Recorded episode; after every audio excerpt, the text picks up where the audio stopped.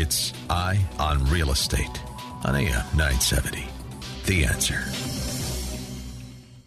This is Eye on Real Estate, your premier source for real estate information from the heart of New York City and the tri state area to the most active real estate hotspots across America, keeping you plugged in to the latest real estate market trends, from mortgage news and legal developments to everything you need to know about buying or selling a property, benefited by the advice of the experts. Now, here's the host of Eye on Real Estate, the vice chair of Douglas Elliman, Dottie Herman.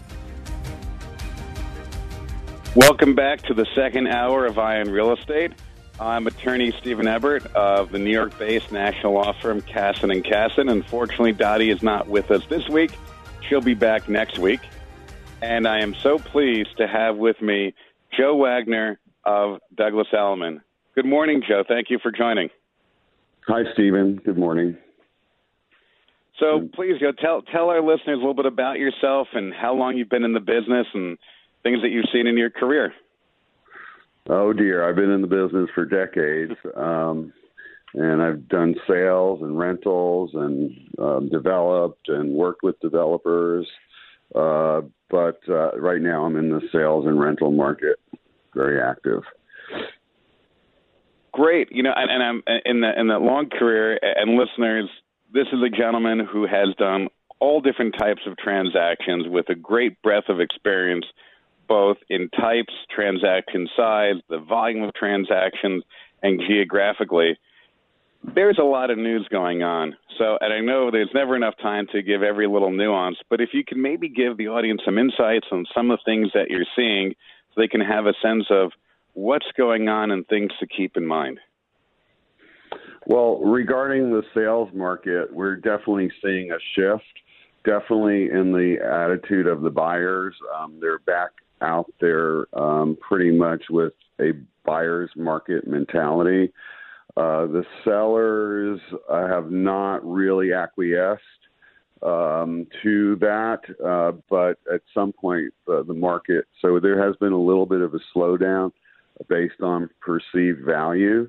Uh, however, um, you know, in, if in some of the cases, the sellers are uh, putting their condos up on the market for rental, and they're going to wait it out um, because it's just you know the, the they've been on the market for a bit too long, and and the rental market's fairly strong. Uh, it continues to be fairly pretty strong, and so uh, that's the option that I'm finding a lot of uh, the owners are going for at the moment. But you know, Joe, that's a great insight. So let's shift gears to the rental side of the equation, and since the first hour is so focused on purchase and sales. So if you want to talk a little about some of the things a prospective tenant should keep in mind, and then we'll switch it to the property owner afterwards, where if they're looking to rent a property, maybe some pros and cons of dealing with an individual condo owner versus an institutional landlord and, and, maybe a couple things that you see that maybe were unexpected for some of these uh, renters. Well, um, on the institutional renter, you know, professional, I call them professional landlords.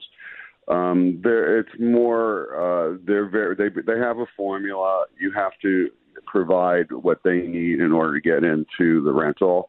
Um, and you can probably renew over a long period of time when you're getting into a personal owner, they want to know a little bit more about uh, who's renting. Um, there's limited information that we can ask for, but um, the building can, the condo association, if it's a condo association, if they own it, um, or co-op has even more say about, you know, who comes in. Condos will only probably block you if you're a felon or something really bad comes up on your a credit report or on your uh, background check. But for the most part, condos are pretty easy because they only have the right of first refusal. On an institutional owner, they have their criteria. They're going to look for income, income verification, credit report. Just, you know, they, they just really care more about your ability to pay and you can and and also if you're looking for a long term lease i'd say go with an you know professional landlord institutional landlord because you can continue to renew. They're not planning to move in or sell the place. Uh, so if you want to pl- have a place for five or ten years, um, then I would definitely recommend anything that's institutionally owned for a longer term lease. If you're looking for a year or two, then condo is a good option. So now, Joe, let's say I'm a first time renter, and I'll throw out a couple of questions that might be there. Uh, number one, what kind of financials are they looking for in income and reserves? And secondly, um, what kind of fee should I ex- be expecting? Right? Who's paying the broker commission? Sometimes I've heard in the past maybe you can get a month's free rent or so. Is that out there? And then if it's a co-op condo, who are paying the, the board application fees um, typically? Well, when we had the during COVID, when the market had really soured and gone south, um, the owners, the landlords, uh, were giving a lot of, uh, you know, conce- concessions, including three months rent, sometimes two months rent, and having no fee. Uh, as the market strengthened last year and rents went up and skyrocketed, actually, even past uh, pre-COVID numbers um, those dried up. I mean, the, the percentage of concessions was single digits at one point, um, but during COVID, it was like 65% or more. Um, but those have dried up pretty much. The market is stabilized. It's softening a little bit, um, especially but there's also a seasonal seasonal thing uh, going on. Uh, like right now, if you have a three bedroom uh, apartment for rent, or you're probably not going to a lot of um, takers because most of the fa- people with family that need the larger apartments already settled in for the school year. So like that seasonally, that market's down, but there continues to be right now a shortage or let, us say supply short supply shortage of units that are like 5,000 and under, maybe 6,000 and under, and uh, that that's a very competitive market. So I would admit, I would tell anybody that's trying to get a new renter or you know someone new in the market that doesn't know, you get all your ducks in a row, get your paperwork together, get your get your credits, try to get your credit score up, you know, put some savings in. They're, generally, they're looking for a year.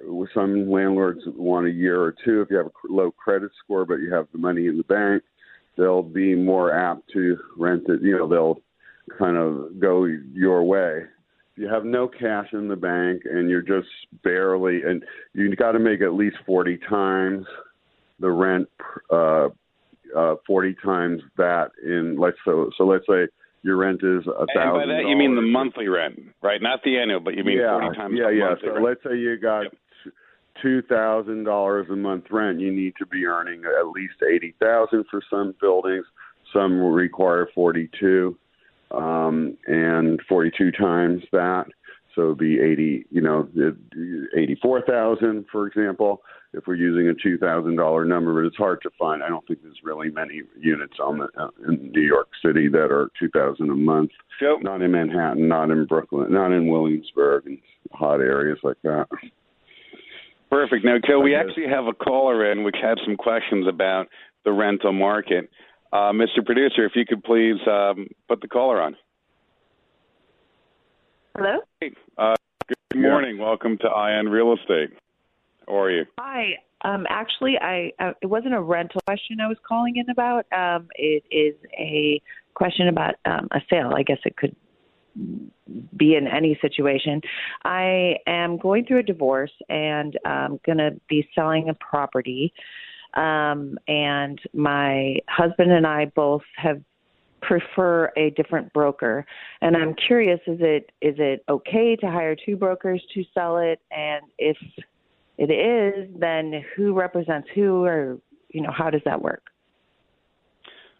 Thanks for the question, and I'm sorry you're going through this. Um, typically speaking, there's only one broker on a transaction. Now, I have seen certain properties, maybe a little more high end with some unique issues, that there will be a couple of brokers on the transaction representing the seller. That's more than the exception than the rule. Um, generally, I would recommend to try to see if you can come to a consensus to pick one. If that is really an impossibility, then you have to really pose the question of why are you paying more, right? If you're looking at hiring a professional, they will need to be and deserve to be paid for their time. The issue is if you're going to have two, now all of a sudden you have two people looking to be paid. So you get into a logistical question of how much are you going to pay them? Are you paying them double so they each get a commission? Maybe it's some reduced amount. And then also which company is really taking the lead, right? You only need one set of photographs of the property to try to market. Who's doing that and where you do the cost allocation. So personally, I would try to see if the two of you can get on the same page on that. Otherwise, it's probably some extra costs. Joe, I know it's a little bit of a, of, of a unique issue. Any experience in your career like that, or any recommendations for the caller? Uh, yeah, tread lightly um, because generally everybody's high tempered in uh, in a divorce situation, and uh, I've I've been in a situation where I was uh, favored by one party and not the other, and it was constant. It was, it was like a diplomatic kind of negotiation in the middle of a war. and eventually the property got sold, but you have to deal with, you know, the people that are emotionally charged. And uh, you know the home may, the home represents generally a very large portion for most people of their net worth. So it, it becomes a very important aspect for the parties moving forward. But you know, unfortunately, they're always, you know, they blame the broker for you know anything that can go wrong in in a situation that's high charged like that. It's it becomes you're really you're you have to tread lightly. It's it's a great point, and I do want to add also for something to keep in mind for the caller and our and our total audience is that real estate agents are licensed professionals and they have a code of ethics and they have a fiduciary duty to represent their client. And the client, even in the case of the divorce, is the seller. And so, unfortunately, um, even if the, the the couple soon to be divorced or who are divorced who own the property together, they are both still the sellers. So you generally don't an agent is representing them both and they can't really choose sides over one or the other so also keep that in mind so i do think hopefully maybe there's some way that the two of you can get together and have uh, the same agent is probably the best course forward that thank you for calling in so joe i want to go back to um, our rental situation um, mm-hmm. that we have yes what about now? And there's there's been a lot of restrictions these last couple of years that have come in about how much security that landlords are able to take and so forth. But while meant to be helpful, there's also some downsides. You know, one big part of I've noticed of our rental market has been, let's say, people from out of the area, maybe even people outside of the country that may not have a great credit history just from a lack of information, not a negative, but just lack of credit and they're also a key part of our rental market. Any advice for them, and, and any, and then afterwards, any advice for some of these smaller landlords looking to rent from someone with just a lack of history for someone who's from out of the country? Well, okay, so um, there's one option that I immediately go to um, is a company like Insurent, or there are other companies out there that basically, for a fee, a small fee, will guarantee the rent to the landlord.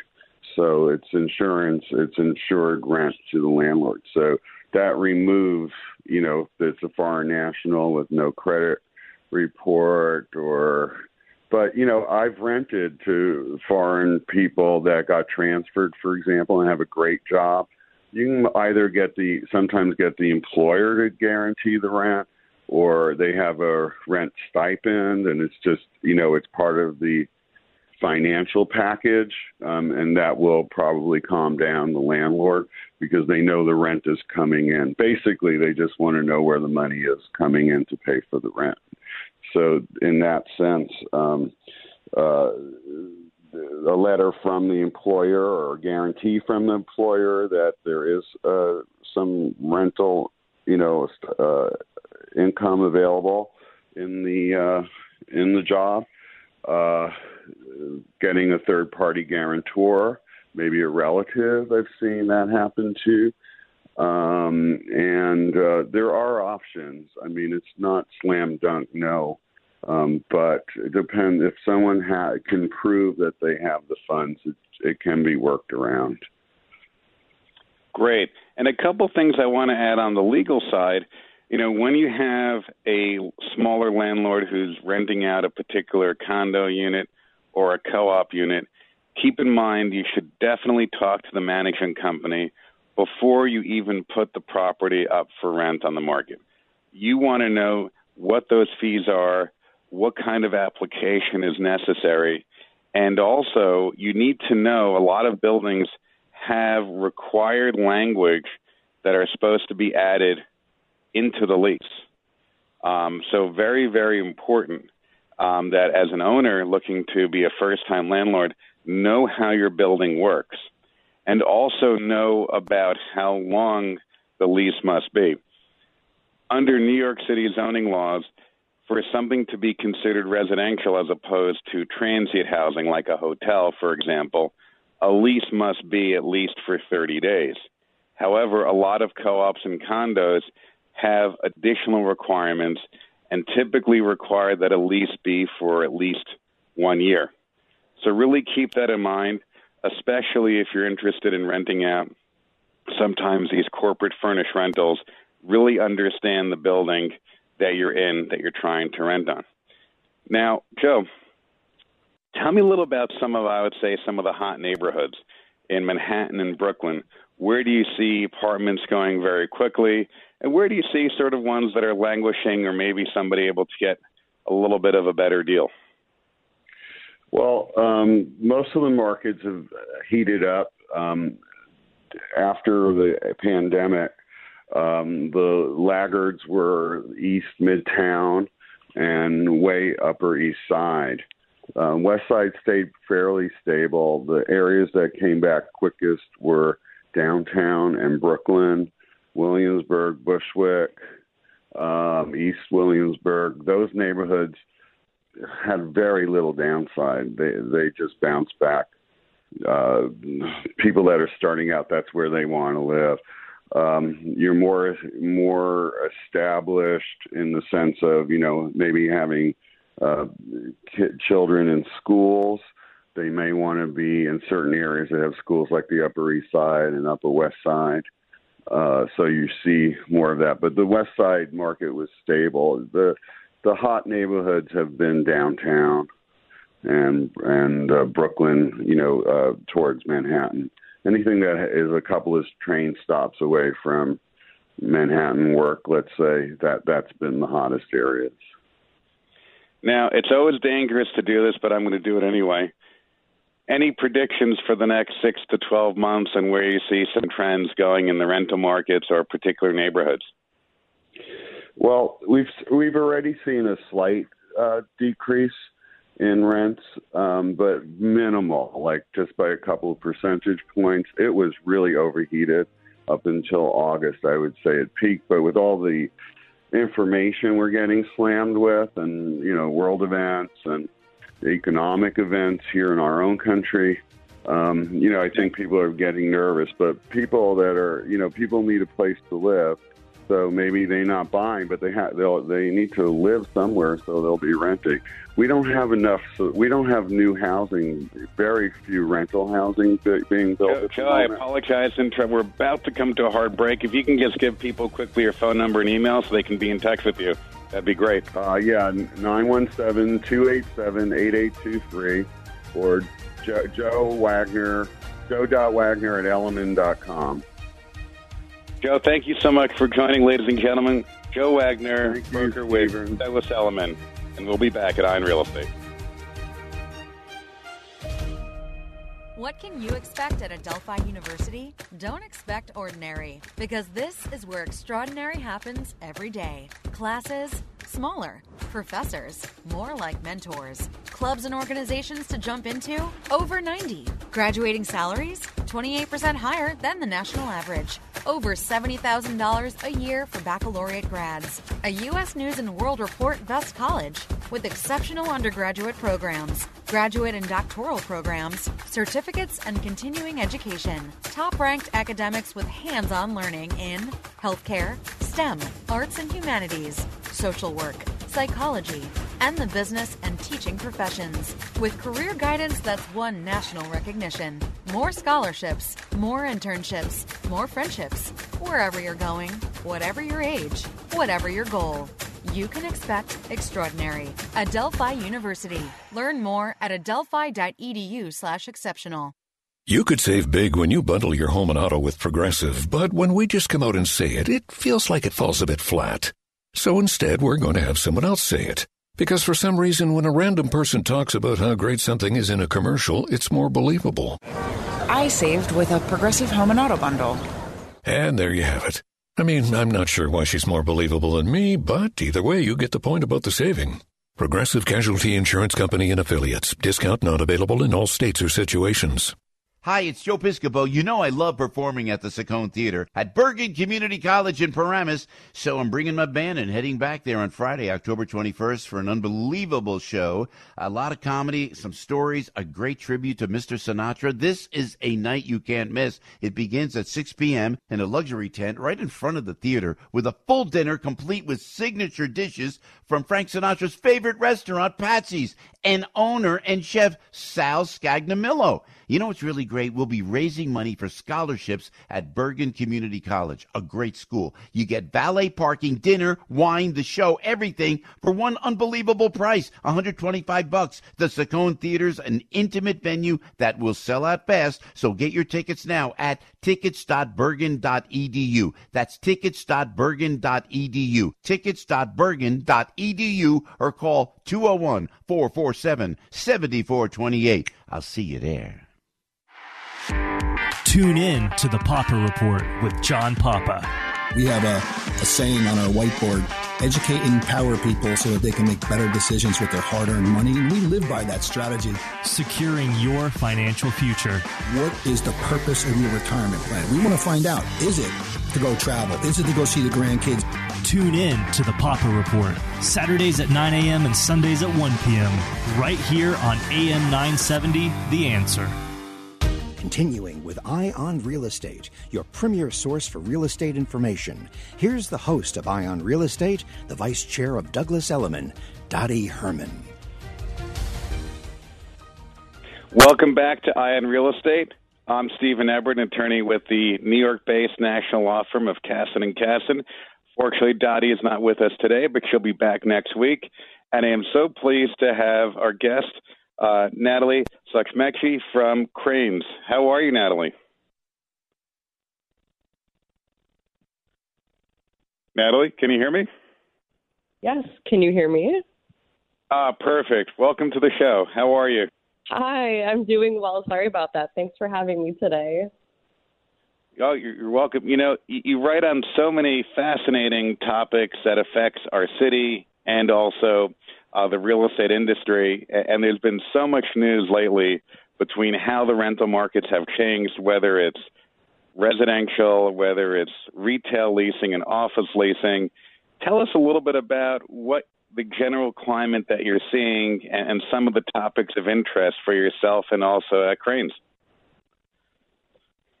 Referring to the rental market generally, in Manhattan at least, um, the borough has never been more unaffordable than it is now. Um, apartments are extremely expensive at all at all sizes in all neighborhoods. Um, we've we've had average or median rents crossing the five thousand dollar a month threshold for the first time ever, um, and that's really alarming, especially when the city has such a shortage of housing. And you'll see that the number of new leases signed month after month keeps getting smaller and smaller because this housing is all being absorbed and there's very little new housing being built to replace it. And that's also a big reason why prices are so high. Is it's a simple supply and demand issue. There's so much strong demand for apartments in New York City and Brooklyn and Queens, um, but there's not enough housing to meet that demand. And so you see prices skyrocketing the way that they are now. I definitely want to get back and talk more about affordability because that's absolutely critical and some of the factors that could impact trying to make housing more affordable. But I'm very curious about the feedback loop that is for employers. Are, are we seeing an impact of the cost of housing on the residential side for the employees affecting coming back into the offices, of companies making a decision of where they want to have their office space? What, what are you seeing more um, more into the business side and how and then that feedback loop?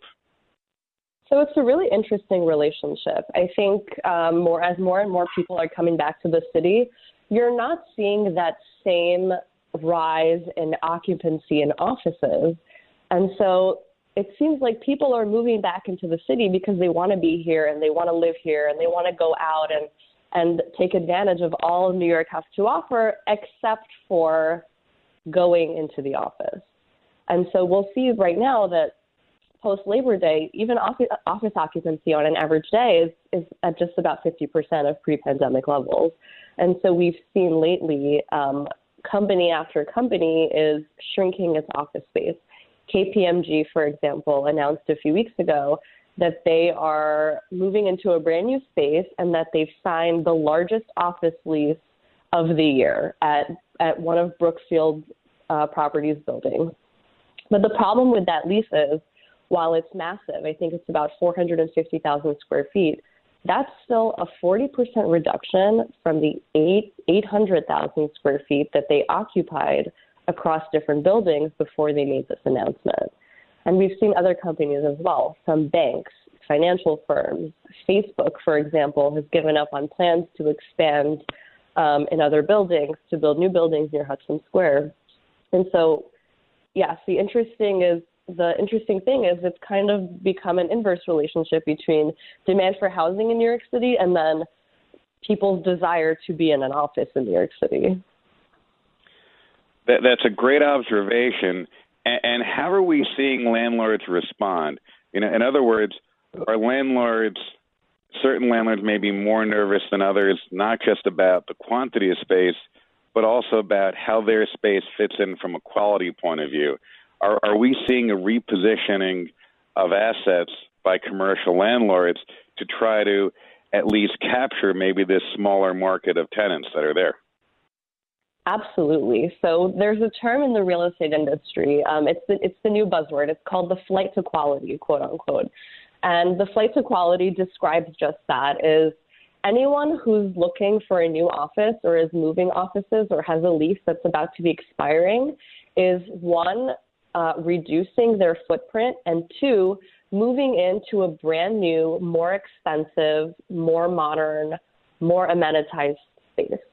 And so they're taking that money that they would save on occupying, let's say, 30,000 square feet at a building they're already in and saying, okay, well, we don't need 30,000 square feet. We'll reduce our footprint to 15,000 square feet, but we're going to take that 15,000 square feet and we're going to do it in a building like One Vanderbilt or One Penn Plaza because it's beautiful and it's new and it has amazing amenities that our that our employees hopefully will want to take advantage of. And so you'll well, see you know, all around, a, like, sorry, go ahead. Oh no, I was going to say that that puts a lot of you know portfolio landlords in a very tough situation where they almost have to cannibalize their inventory, and at the same time, even if let's say they're getting a good rent in this smaller, um, more desirable building, overall they have to actually put more resources to make it desirable and then you're going to have other empty space in some of their older, um, maybe B plus office instead of A plus office. That's certainly true, and and you'll also see the difference between landlords of Class B buildings, for example, which are buildings that are not as nice, don't have as many amenities, and, and tend to be older. Um, so that's a lot of the buildings around like the Herald Square area. So those office buildings there landlords are having a really, really hard time um, getting tenants to come because everyone is interested in going to the new buildings. And then the landlords who do own newer buildings or, or even have older buildings and have the money to do so are spending hundreds of millions of dollars um, repositioning and building public spaces, adding restaurants, adding rooftop space, building gyms. Um, Aby Rosen, for example, in one of his buildings, just added um, an amazing new fitness center on the lower level. Um, it has bike rooms, Pelotons, steam rooms, all kinds of amazing things that people can take advantage of. Um, and the landlords who have the money to do that are lucky because they're the ones, I think, at the end of the day, who are really going to be the winners in this game of, of you know, who's left standing at the end of this mess. So, so it also sounds like we're going to see the beginning of a trend. We are really going to see a greater variance between the A and A plus to the B and B plus quality office buildings. Are, are we starting to see that pan out in the market where the spread in what the price per square foot rents are asking are diverging? Absolutely. And I think that's been happening for a while. There's like these these new class A office buildings for example are are getting rents that nobody ever thought they would be able to get. So one Vanderbilt for example when it first started marketing um, one of the brokers who worked on the leasing team there told me that the rents that they were supposed to ask from tenants were just astronomical, and no one ever thought that they would be able to get them, but they did. Um, and and you'll see this is it's amazing how tenants are are paying so much money for smaller space in a better space. And you'll see that in class class B buildings, for example, prices are not going up at all. They're going lower and lower. Brokers are having a harder and harder time filling in those spaces. And a lot of those landlords are starting to fall into foreclosure because their buildings are reporting lower occupancy rates, but they still have mortgages to pay, they still have taxes to pay, and so they're unable to meet a lot of their financial obligations. That that is a great point. That was actually my next concern. If you're going to see the vacancies go down and also the cost of insurance, maybe of taxes as well going up, as well as any of these buildings needing to refinance um, with in a higher interest rate environment, it sounds like we're in a very tricky, to put it mildly, situation for these Class B operators. For sure, and financing has been it's just becoming more and more difficult to come by. I mean, banks banks are worried, landlords are worried, um, private lenders are also you know they're they're being a little more conservative with with where they're putting their money. And you know it's just very uncertain. And i think you know all this speculation we can speculate as much as we want but at the end of the day we don't know what's going to happen to these buildings. Maybe they'll sell maybe they won't. Maybe there will be new tenants who come in who don't care what their office space looks like like startups early seed companies that that just need a space quick and dirty and they don't really care what it looks like or what amenities it has um, I feel like right now those companies are not really focused on on an office footprint right now. But maybe later as they grow, maybe in the next two or three years they'll they'll come to it and say, you know, we need space and these are the people who are going to take advantage of, of those class B offices. Rents are lower, they don't care what it looks like. And so this is the perfect perfect market for them to enter.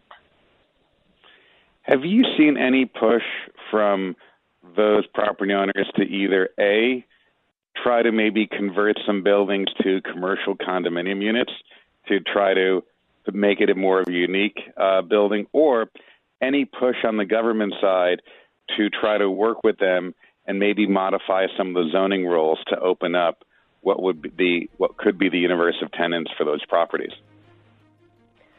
So, in terms of office to apartment conversion, um, do you mean office to apartments or office to office? You know what? I, I apologize. We're about to come up to our break, but right after the break, we'll talk exactly about the repositioning of these properties. And you're listening to Eye on Real Estate. We'll be right back.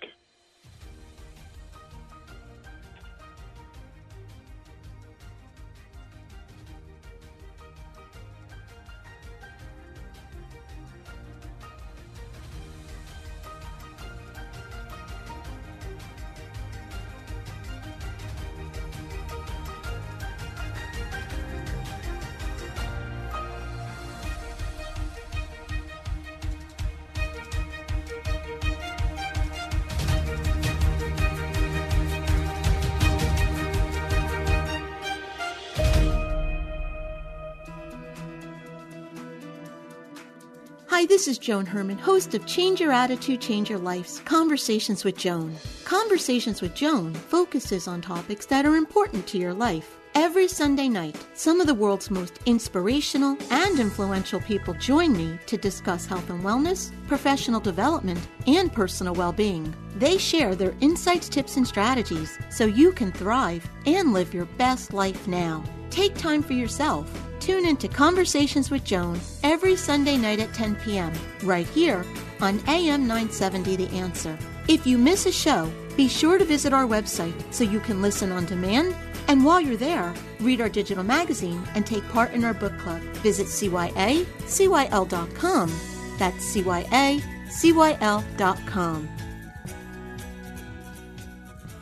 Dr. Gorka here, and you know me. I am very cynical about products, especially those that claim to help people suffering from pain. So when I tell you that Relief Factor truly works, I want you to know that I mean it. I suffered from a stiff lower back for almost a decade, one so painful it made it difficult to kneel in church on Sundays. When I finally decided to give Relief Factor a try, I didn't ever imagine that I would find myself free of the pain. But that's what happened happened. Now I take Relief Factor every day. Almost 70% of the more than half a million people who have tried Relief Factor end up ordering more. That's because it works for them the way it worked for me. Isn't it time for you to get out of pain? Your first step to becoming pain free should be to order the three week quick start for the discounted price of only $19.95. Go to relieffactor.com or call 800 4 Relief to find out more about this offer. Feel the difference. You know, a business that epitomizes strong family values and tradition over many years is Pat LaFrieda Meat Purveyors. Established in 1922 in Manhattan's meatpacking district, Pat LaFrieda Meat Purveyors has been an institution in the New York restaurant scene for three generations. If you've experienced a delicious cut of meat at a premier restaurant within the tri-state area, odds are it was a Pat LaFrieda product. Pat LaFrieda supplies over 1,600 restaurants a day.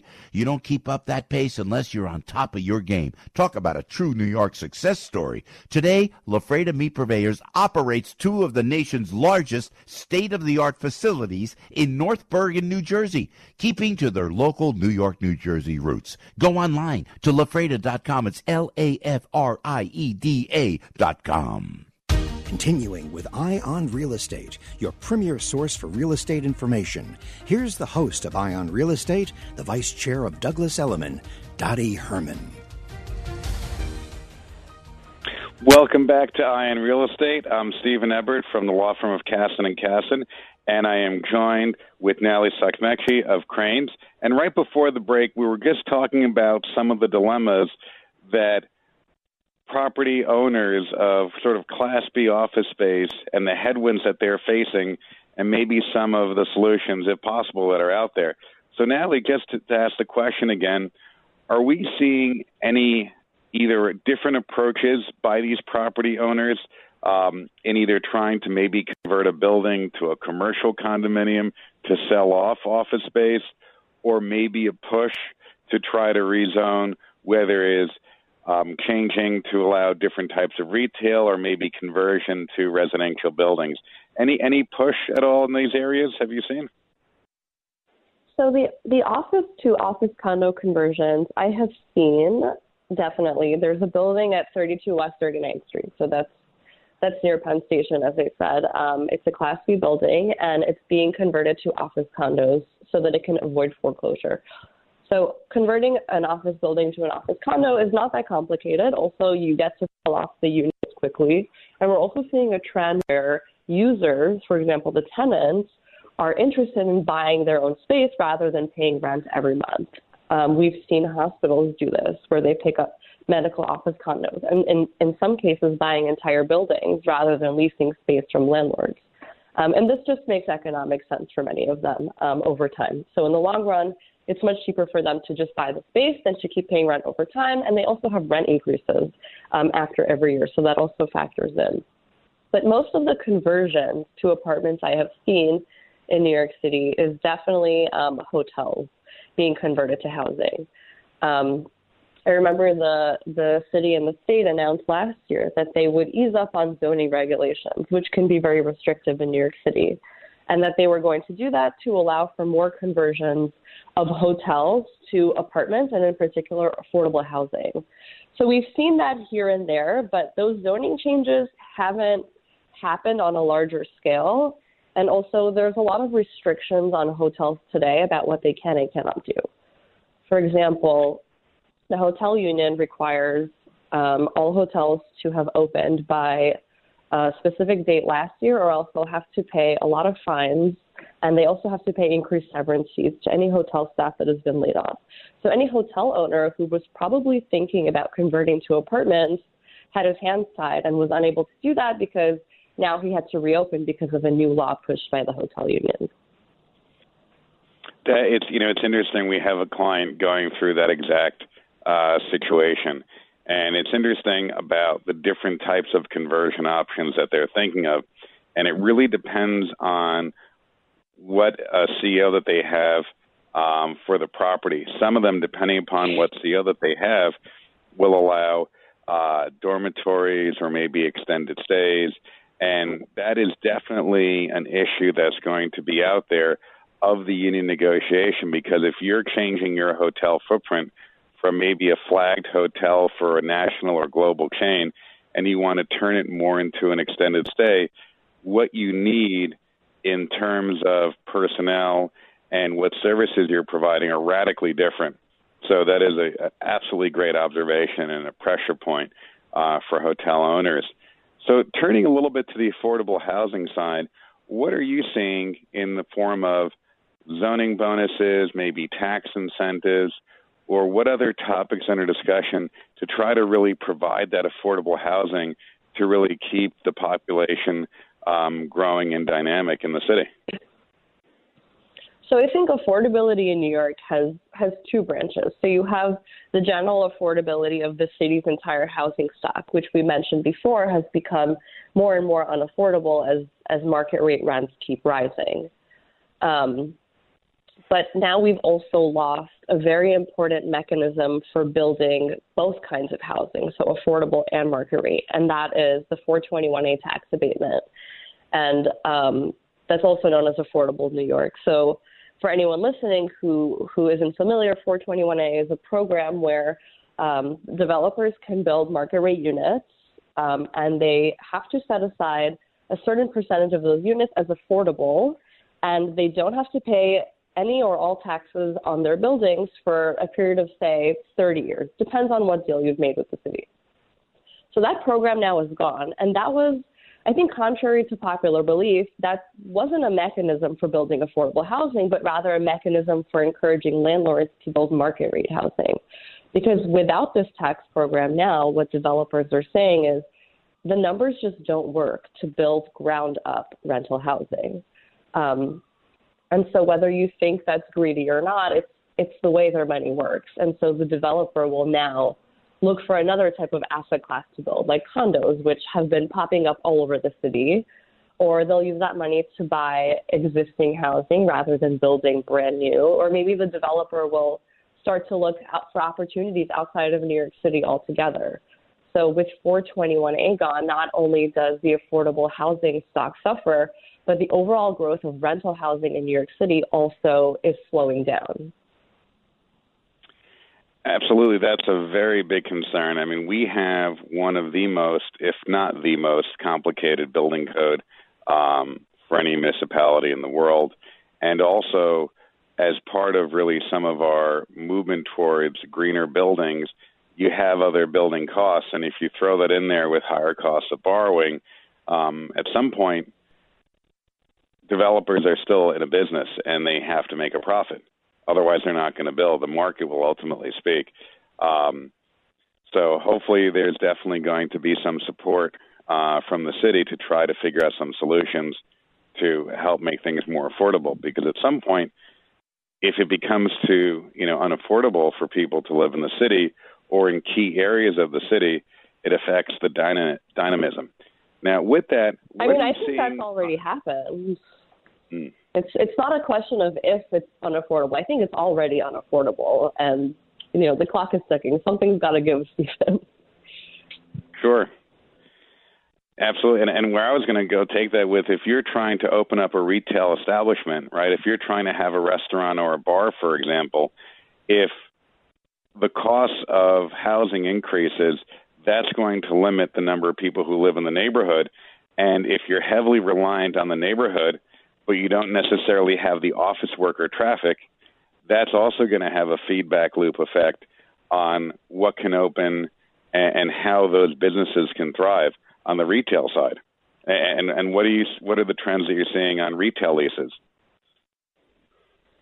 So retail leasing, we actually just got a report recently um, that we that we published on Crain's, but retail leasing is it's it's growing. It's not there yet, um, but it's definitely on its way to to reaching pre-pandemic levels. Um, and they've actually rents have actually had their first increase ever uh, last quarter, and that's the first time that they've increased since 2016. So it's been around six years of, of falling retail rents in Manhattan, at least. I'm not sure about the other boroughs. Um, but mm-hmm. right now, they're at an average of $607 a square foot. So that's definitely a good sign. But there's still trouble in areas like Madison Avenue, for example, on the Upper East Side um, where you'll see vacancy after vacancy after vacancy. I mean, when you walk down that that avenue, all you see is is signs in the window with broker information saying that either the building is for sale or the retail space is for lease. So it, now, I think it really that, depends on your neighborhood. So trying to unpack that problem, and I'm going to throw a few items out there. Is it the type of space, the mix? Is it also an issue of sort of national tenants, for example, let's say banks not necessarily expanding their footprint, or stores like the Gap, for example.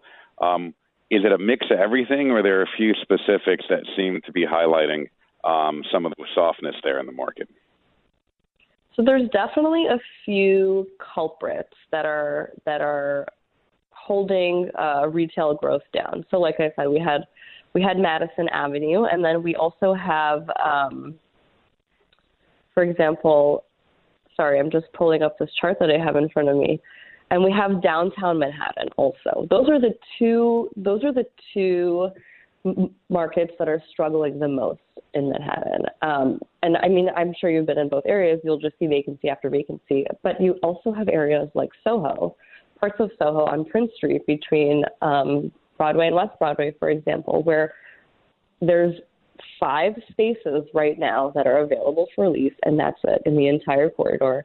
And rents have also gone up almost 30% in the last year, and that's the highest increase that we've seen out of any other retail corridor.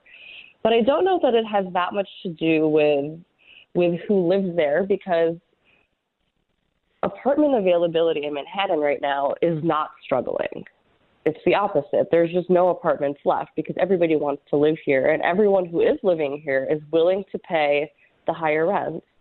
And the landlords, the reason that landlords are able to keep charging so much is because they know that someone somewhere will come and pay it. Whether they have to kick out the tenant who lives there who can't afford the higher rent, it doesn't matter because somebody else will come in and pay that higher rent. Really fascinating. What's interesting also in the quarter that you mentioned uh, over in the West Village before. It's interesting how the news story changes because a couple of years ago, the story was the vacancies that were over there because what happened where rents went up so much, the sort of local unique tenant mix couldn't afford it, and they became much more national uh, tenant mix, which then pushed up rents so much, which then caused the vacancy problem.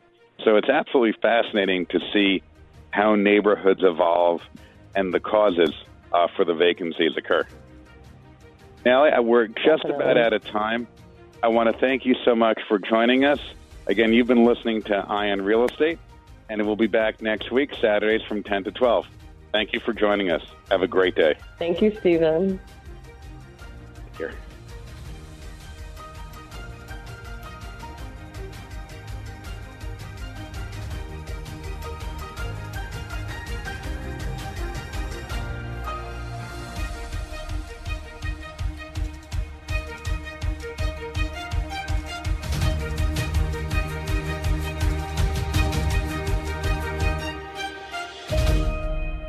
Eye on Real Estate with Dottie Herman is sponsored by Citizens Bank NA.